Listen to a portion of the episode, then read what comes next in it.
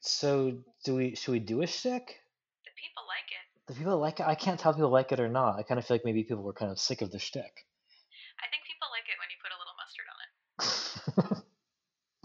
well, I don't want to deprive anyone of their mustard. Well, we can either think of something, or maybe you want to just think about it for next week.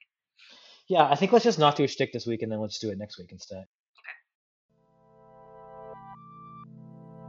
Hi, I'm Adam Greenfield, and you're listening to Soundstage, Theater for Your Ears, a new podcast from Playwrights Horizons. And this week we bring you something completely different.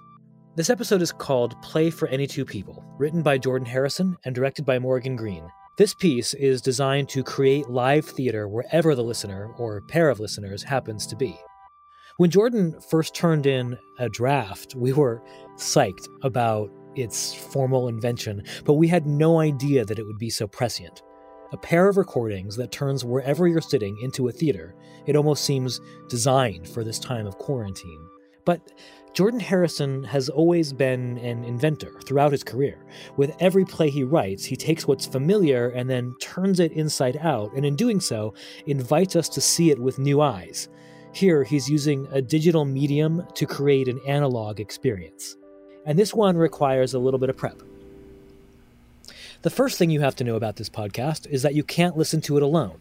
You need a partner. Both of you will need your own set of headphones. If you have earbuds, we found they work a little better than over ear headphones because you need to hear each other. Okay, so once you've recruited your partner, sit across a table from one another, and then start this track again from the beginning simultaneously, each of you listening on your own headphones, and then we'll do a little test drive together. Great, welcome back. So here's how this is going to work. This is what the voice in your head sounds like. It's just for you. Sometimes it'll feed you emotions. For example, I wouldn't trust him if I were you. Other times it'll give you a specific action, like stand up from the table. Either way, the voice in your head is private. It's you. This is the voice of your dialogue. When you hear this female voice in your right ear, you'll repeat the words out loud immediately.